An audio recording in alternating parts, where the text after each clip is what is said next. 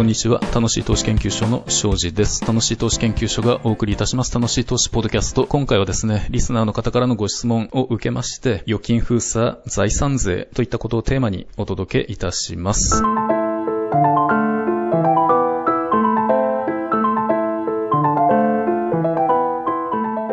リスナーの方からご質問をいただきました。庄司様、いつも楽しく拝聴しております。昨今、財産税が富裕層に課税されるのではないかと、誠しやかにいろいろなメディアで取り上げられていますが、庄司さんの財産税に対するご意見をお伺いできればと思います。財産税が課税される可能性はあるのでしょうか？財産税を回避するための方法とはどのようなものでしょうか？庄司さんの財産税の回避対策、もし何か対策をしていれば教えてください。東京都にお住まいのアイプラウドさんからのご質問です。受け賜りました。ありがとうございます。財産税が課税される可能性があるのかについてです。これは財産税が過去に課税されてきた出来事、その歴史、具体的には日本における近現代史の中で財産税課税がなされたその事実についての理解がとても重要であろうと思います。世界的に見ても過酷な資産の収奪が行われたのが戦後間もない時期の日本でした。戦後の日本で行われた預金封鎖についてなんですけれども、1946年有名なお話です。なんですけれども、歴史の授業とかではまず取り上げられない事柄ですね。預金封鎖、そして新円切り替え、そして臨時財産調査令、こういったものが1946年2月に施行されました。具体的には3月3日時点においておける財産を4月2日までに申告することを国民に強制したんです。これが臨時財産調査令による、まあ、国民に対する命令ですね。預金封鎖と新円切り替え、古い円使用ができなくなる。古い円は、旧円は使用できなくなるという措置。それに財産税課税を組み合わせて日本国民の私有財産の大部分を当時の政府が奪い取った出来事です。流れとしては、預金封鎖、まず預金を封鎖した。引き出せなくした。その上で新円の切り替えを行った。旧円、古い円は使えなくした。預金口座へ旧紙幣を集約させた。国民の持つ紙幣を持ってこさせた。その上で財産税課税。具体的には10万円を超える財産が課税の対象となりました。その際に課された税率は20%から95%です。財産の多い人ほど課される税率が高くなる累進課税です。この財産税法の施行は1946年11月でした。3月3日時点においてまあ基本的に国民が保有するすべての財産が課税対象とされたわけです。非課税とされた資産もあるにはあったんですけれども、それは通常の生活に必要とみなされる家具や機器、衣服、その他、これらに準ずる財産のみというものでした。で、一部の人々はこの時の財産税の課税を免れたような噂があります。ただ普通の日本人であれば逃れることはまず不可能だったと思われます。ただし占領者の側、占領している軍人側についたような日本人がいたとしたならばあるいはと考えられますけれども、これは推測の域を出ない話です。とこの預金封鎖から始まる財産税課税に至る一連の措置、これは当時の連合国軍総司令部 GHQ と呼ばれるものですね。そして、スパ、スキャップと呼ばれる連合国軍最高司令官とその幕僚機構による指示のもとに行われたんですね。戦後の日本連合国軍による占領統治下において行われたものです。占領軍の指示によるものだったわけです。この三段構えの国民の私有財産の収奪は、選挙で選ばれた政治的リーダーたちが自発的に行ったものではないんですよね。当時の総理大臣、内閣総理大臣は重原喜十郎氏です。この重原内閣は、いわば占領軍の操り人形のようなものだったと考えられます。傀儡政権だったわけです。で、当時課税されたのは10万円以上の財産を保有する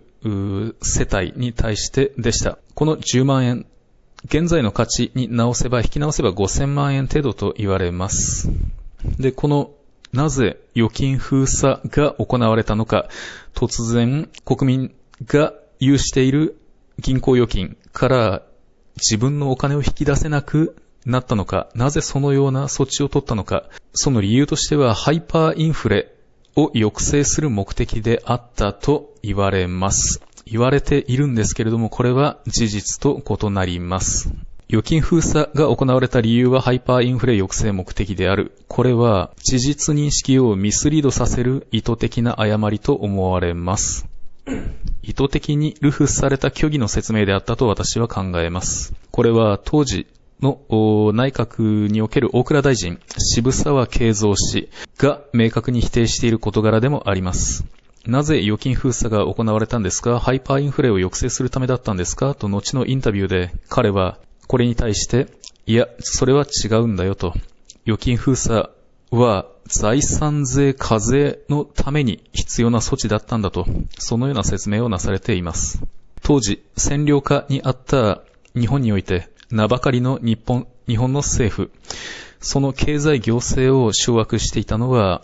戦術の連合国軍最高司令官とその幕僚機構スキャップでした。当時、アメリカが最も重視していたのは、占領政策として最も大きなテーマと考えていたのは、財閥解体と経済力集中の排除でありました。当時の財閥が経済を支配し、軍閥と一体となって侵略戦争を推進したというのが当時のアメリカにおける一般的な認識であったと言われます。要するに二度と日本を戦争できない国にすること、その牙を抜き根本的に骨抜きにすることが最優先事項だった様子です。この流れで財産税法というものは施行されたのではないかと考えます。昭和財政史という文献に記されている、記述されていることなんですけれども、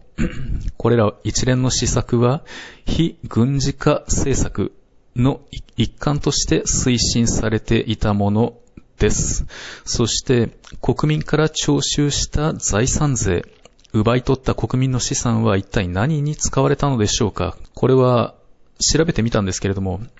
ぼんやりしていてわかりません。推測しますに、どうやら賠償金の原資と賠償金を支払うためのお金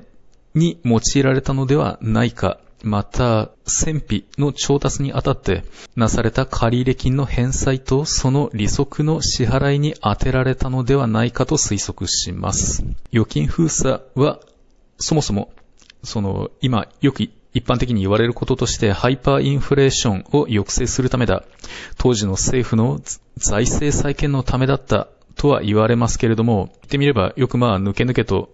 こんな説明できるものだというふうに思います。その後、当時の政府は戦後処理費という名目で内訳を全く明かすことなく、どうやら傀儡政権として好き勝手に国民から奪い取ったお金を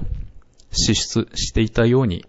思われます。要するに敗戦国の国民とはこのように悲惨な境遇に置かれるという教訓でもあります。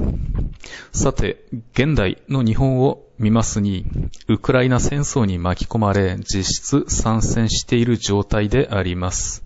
ロシアは日本を敵国と見ています。実際、すでに日本は戦争当事国となってしまっている状況です。これは警戒して叱るべきと考えます。ちなみに当時、と預金封鎖と同時に行われた新円切り替えなんですけれども、占領軍側の軍人は、この旧円、古い円をですね、無期限で使用する特権が与えられていました。一般日本人は使えないぞって言われたものをですね、占領する、占領している側は全く問題なく使えていたわけなんですよね。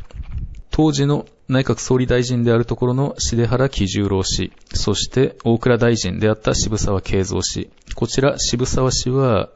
渋沢栄一氏の孫にあたる人物です。で、この重原内閣はこの年、1946年の4月に行われた総選挙の結果を受けて、総辞職に追い込まれています。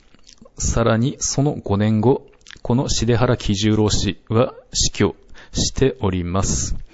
で、大倉大臣であった渋沢慶三氏は、この預金封鎖、新円切り替え財産税法施行という国民の私有財産の収奪が行われた、行を彼の名のもとに行ったわけなんですけれども、行う側、まあ、操られていたとはいえ、その手で行ったわけなんですけれども、国民の恨みを買い、焼き打ちに合うのではないか、やむを得ないだろう的なことをおっしゃってはいたようなんですけれども、そんな覚悟をしたと、していたようではあるんですけれども、そういう目に遭うことはなかった様子です。渋沢氏は1963年67歳まで生きています。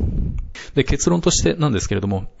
この1946年に行われた財産税課税は、敗戦国の国民が実質占領軍の手によって大規模に私有財産を奪われたケースであったと言えます。で、現状のですね、日本の状態を考えれば、このようなことがなされる、なされる可能性は極めて低いと考えます。しかし、可能性はゼロではありません。例えば、再び戦争当事国となり、再び敗戦国となり、再び占領軍に蹂躙されるような目に遭うとしたならば、同様な事態に陥る場合もあり得るなというお話です。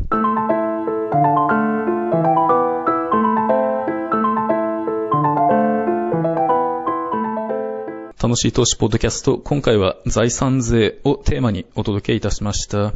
ご質問の内容がなかなか重いものですから1回ではまとまりきれませんので、次回も続きをお送りしたいと思います。えー、楽しい投資ポッドキャストは楽しい投資研究所がお送りいたしております。楽しい投資研究所の URL は one 投資 .com、Yahoo いや Google などの検索エンジンでもって楽しい投資で検索していただけますと、おそらくトップにヒットするかと思います。楽しい投資研究所は楽しい投資友の会というオフィシャルクラブを運営しております。友の会会員の方には定期的に投資の感性を高めるをテーマとしました楽しい投資ニュースレターを配信しております。このポッドキャストについても配信する都度お送りいたしております。楽しい投資、ポッドキャスト、